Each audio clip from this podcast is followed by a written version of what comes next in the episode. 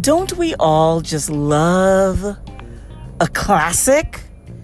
Whether it's a book, a story, a movie, maybe even a motivational speaker, something that moves us with different energy and certainly gets us really thinking a whole lot more deeper than we normally would.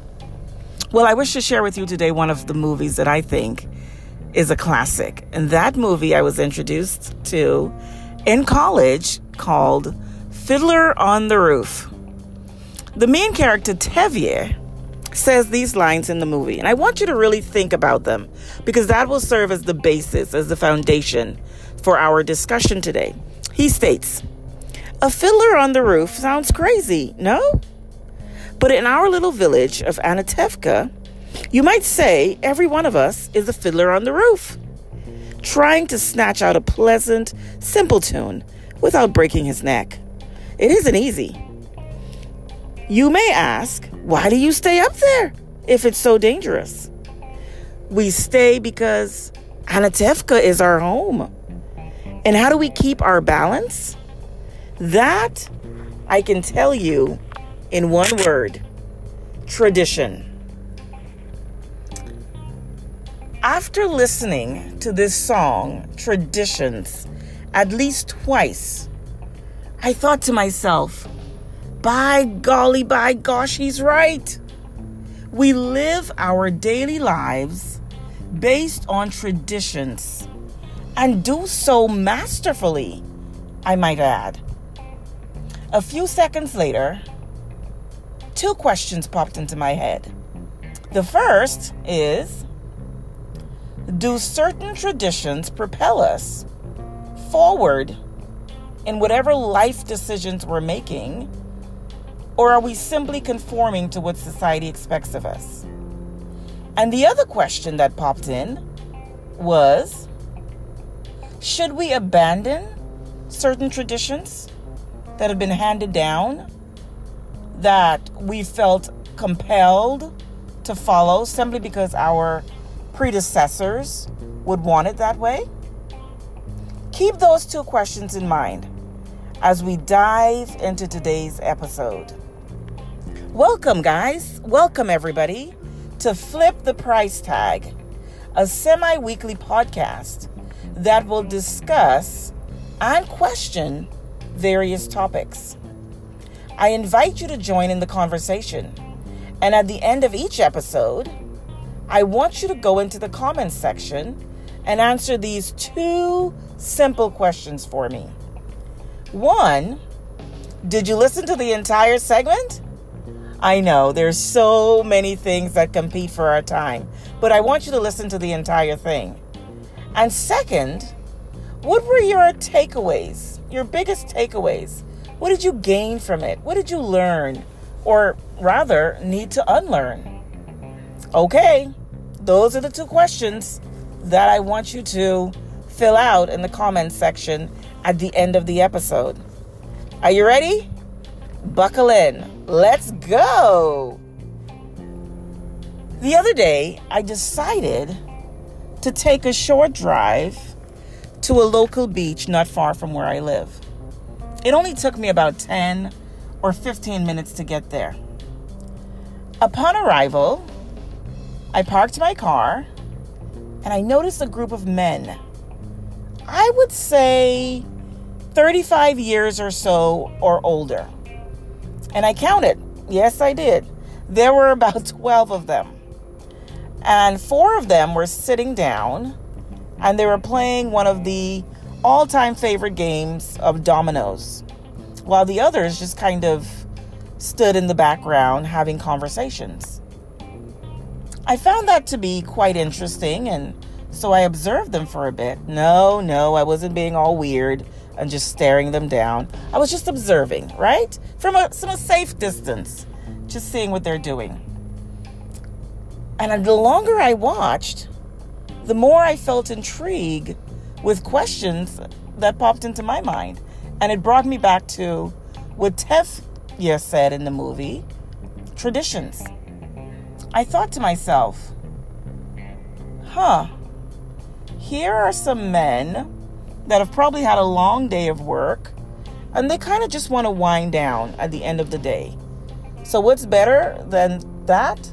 Yeah, traditionally in this country, you get together with a group of friends or foes, whatever you want to call them, and you play a good round of dominoes. And you have a good time. Now, something interesting struck me as I watched these men. Like I said, I'm going to imagine that the age category was over 35.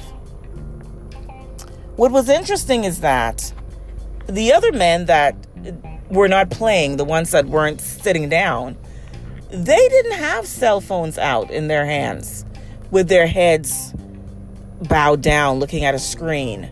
They were actually engaged in conversation with the men or other men around them. And I thought to myself, huh, must be quite intriguing to want to engage in conversation, unlike the present generation that we see. Because if I were to go to a different age group, I imagine 35 and under, it might be a completely different scene, even though it was a group of friends that would have gathered together for a social event. So it brings me back to the questions asked earlier. Are these men that are sitting here playing a good game of dominoes, are they following traditions? And I tried really hard not to label them as, oh my goodness, they're just wasting time. They could be so much more productive if they found something else to do than just sit here and play games. And then it hit me. Are they wasting time? Because it's been many years since I myself have attempted the game of dominoes, but I do remember that you have to actually engage some brain cells and be strategic in coming out as the winner. So that quickly flipped the price tag. Got it there? It flipped the price tag for me in that no, they're actually being quite productive and useful in this moment.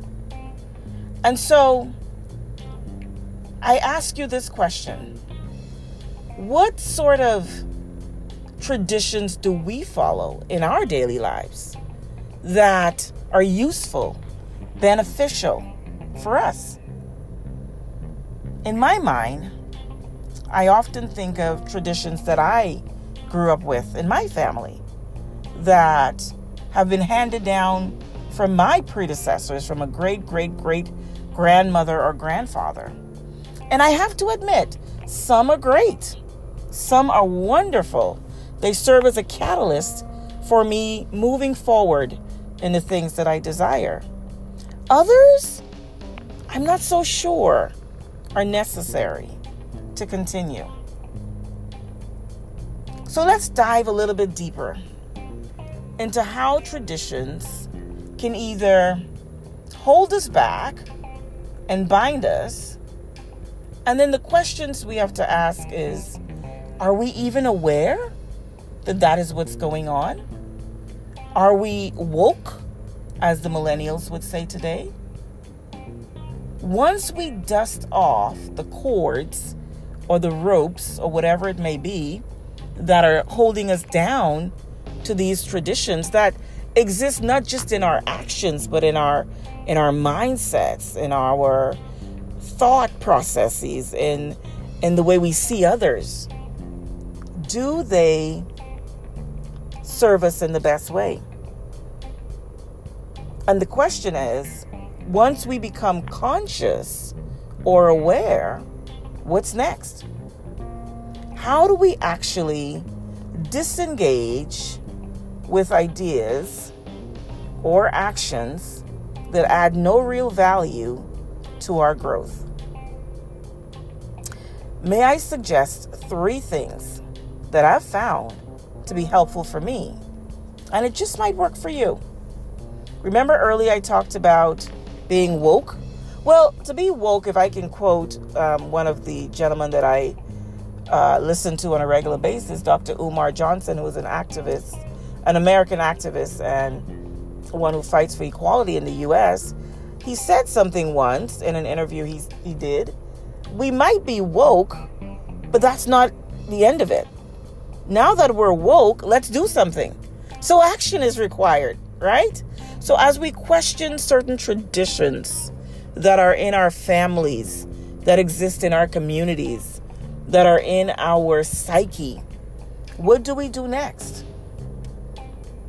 Do we simply accept them and say, well, that's just what it is? Or do we find ways to remove ourselves from them? Let me share a couple of examples of traditions or rather things that I would consider to be not of real value in my life. And I'm going to say not not every single thing I'm about to list here I'm actually proud about. I'm actually a work in progress and I'm doing my best to dislodge or remove myself from these traditions. One, it is almost acceptable for English speakers, if you were born or raised in a country where English is the native language, it is almost acceptable that if we come across somebody else whose first language is not English, but it's rather a second language for them, a third or even a fourth, we tend to label them, don't we? We might see them as being not that smart or bright. Another one is where do you live? What's your physical address? And once they reveal that, again, tradition might lead us to believe, oh, they're not in my neighborhood, in my zip code, or in my upper class neighborhood or standards that I follow of some sort. And a third one that I've spent a lot of time reading about and researching and trying to wrap my head around it to get a better grip, and that is of colorism. What are the what are the traditions that exist in your mind concerning colorism? I want to give a quick example, and by no means will I give any names but if there's anybody out there that have known me for many, many years, you may be able to piece it together, but I'm going to try and be as vague as possible intentionally. I remember one of my first jobs as a teenager. I worked for a particular company and I enjoyed it very much and felt like, okay, I like it. Here comes another new hire. And this particular new hire is what we would call, oh, a white girl, because she had the complexion of somebody that was much, much lighter. And I had been working there, I want to say, for about a year at this company. And the new hire comes on, and she had been there roughly six months or so and was given a different position that you might deem a promotion. And here I am, a year later, not of jealousy or of envy, but I knew what was happening, even at such a tender teenage years. I thought to myself, is it because this person is quote unquote white that they are thought of as being much more competent than myself or the other workers that have been there? Well, as it turns out, your girl didn't do well. I hate to say it, but she didn't do well in the position that she was placed in. And within weeks, was told, mm, it's best if you just go back to what you were doing previously. And I thought to myself, how do we root out this thought that we have in our minds that it's okay to label people, whether in a positive light because of the color or the shade of their skin, or in a negative light because they might have a, a certain accent when they speak or they don't live in a quote unquote affluent neighborhood. I invite you now to perform some sort of self evaluation today or at your earliest convenience, sooner the better. And I want you to decide and be very honest, be brutally honest with yourself. As Tevye and Fiddler on the Roof ask, are we mere traditionalists? Does tradition teach us how to act, how to think, what do we wear, what should we expect out of life? Or are we consciously living each day in a way that challenges our traditions? If we are not doing that or not prepared, then okay, go back to bed. Enjoy Netflix with the message that says, Are you still watching? I hope that you have enjoyed this conversation today. I know I certainly have, and it's allowed me to share so many of the ideas that fill my mind on a regular, constant basis. And I hope it will have allowed you to then sit back and do some homework. We all have homework to do. We can all do better in so many ways. Or at least formulate some questions as to why do we do what we do. I hope we're not just walking around blindly following traditions, especially those that serve no real purpose in our life. Once again, thank you so much for your time. Thank you for listening. And remember to join in at the very end with your insights and thoughts. And we'll see you next time. Ciao.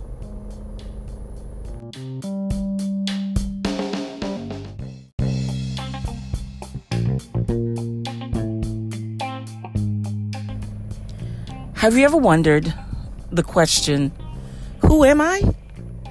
Why am I the way that I am? What makes me unique?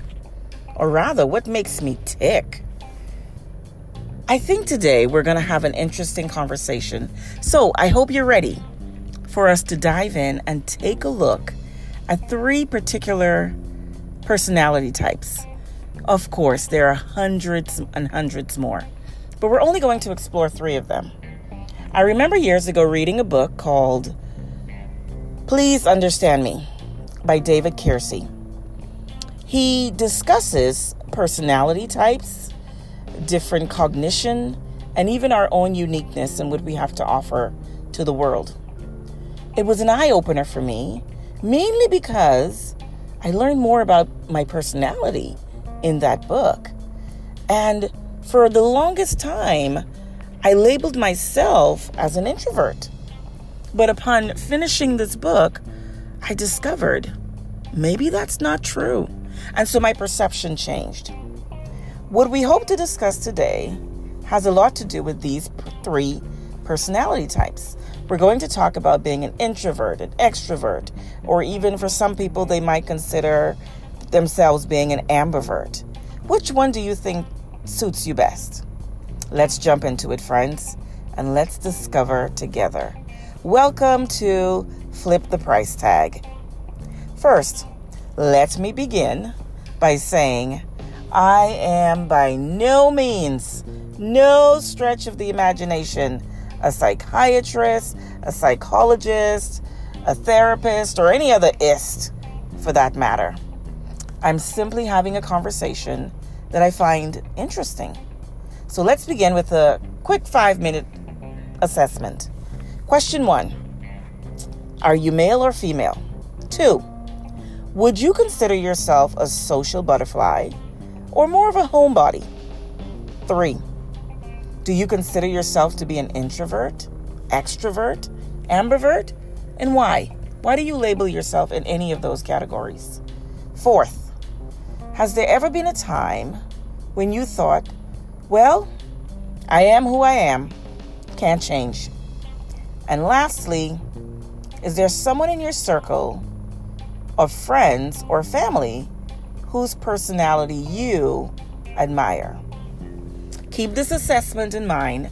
Keep these five questions going as we interact today. Emily Dickinson once said, The brain is as wide as the sky and as deep as the sea. Now, to me, that speaks volumes because it tells me that neither man nor science can never get to the bottom of what truly makes you or me who we are and why we do the things that we do. Sure, there are many theories out there, but nothing really concrete or sanguine. Not long ago, a friend said, Good morning to me. And I said, Yes, it is indeed a good one, and we should be thankful. And then she said, Yeah, I'm grateful to have woken up in my right mind. That stopped me dead in my tracks.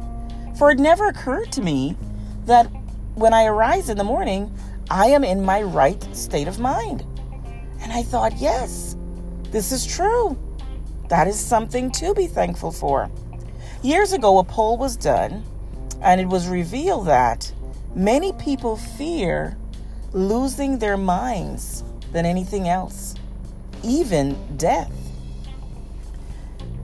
As we said our pleasantries and said our goodbyes, this friend and I ended our conversation. And she said, Continue to be your bubbly self. I sat in my car for a moment and thought, Am I bubbly? Or do others view me that way? Because as I said earlier, I, for the longest time, thought, oh, I'm an introvert. And then I sort of flipped it and thought, okay, I must be more of an extrovert.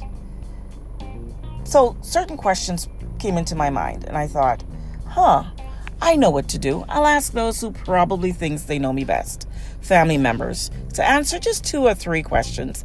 And I tried to just fit it in into everyday conversation so their answers could be really unbiased and they didn't kind of think it was some sort of a survey that I was doing when in fact it was a survey. So, certain questions I asked were What do you guys consider me to be? What sort of personality would you assign to me? And some are like, Oh, yeah, you're for sure an introvert because you love your quiet time and you don't like to be bothered. And others were like, Oh, no, no, no, no you want to be out there, you want to plan events and parties and do things and, you know, just go full on out. And others are like, um, I think you're half and half. And so I'm like, okay, thank you for your honesty. And so it made me think about my own unconscious biases. As I interact with those I come into contact with every day, whether at work or even at play? Do I look at, for example, Bob? Let's just call somebody in the office Bob. And do I think to myself, huh, no wonder Bob gets passed up for promotions and other good deals? He's too closed up. He's just not being expressive enough. He needs to put himself more out there. Then he'll get noticed. Or do I think he needs to be more like Linda? Because Linda is certainly somebody everybody knows. Another day, or I should say, another idea that came into my mind was we often say we want diversity in our jobs, in our friendships, in our communities. But do we really? Or do we say that, but deep down we're thinking, no, everybody should be more like me because I have the best personality type or I have the best way to approach the world and life and problems, etc. Why aren't more people like me? I mean, I'm the role model out here. Just be like me and you'll be fine. Of course, guys, that's tongue in cheek. Culture plays a huge role in who we are and what makes us tick. Years ago, I taught as an ESL teacher, and a lot of my students were from various backgrounds. That made for an eclectic classroom, and I absolutely loved it. But I would often do these surveys in my mind. For example, I would say to myself, huh, are most South Asians polite and caring? Because that was the personality type that I encountered as I taught students from South Asia. And then I would think, are all Latin Americans vibrant and friendly, just full of life and ready to party at any moment's notice? And then there are my Africans. Are they all just terse and to the point and will tell you exactly what they're thinking at all times and you never have to wonder? I have to admit, I was one of those people who thought, no, don't be you. Be more like so and so. Be more like that person. It wasn't until years later that it hit me. I've heard those words before from somewhere, rather, from someone. Often unintentionally, parents compare their children, and they even voice these comparisons out loud, not realizing the ramifications. This can be truly damaging as a child is seeking to develop who they are and who they want to be in this world. How are they going to contribute if they're not given that freedom, so to speak, to develop into who they want to be? Okay, final thoughts. Who are you? What makes you truly you? And once you've discovered that, once you've realized that this is who you are, are you okay with it? In the final analysis, is that all right? Or should we conform to more what society tells us? I believe the fundamental the fundamental thing here is that you can either like or rather love you. Let's face it, there is not another one out there like you. We are as unique as our DNAs. Or, as science has stated, no two fingerprints are alike. Therefore, keep being kind, loyal, generous, empathetic, sincere. The list could go on and on. But I hope you will take the time and enjoy this wonderful ride called life. Thank you once again, everybody, for your time today. Remember to join in the conversation in the comments section. Did you listen to the entire segment? And what are some of your insights or takeaways? Thank you so very much for your time. Ciao.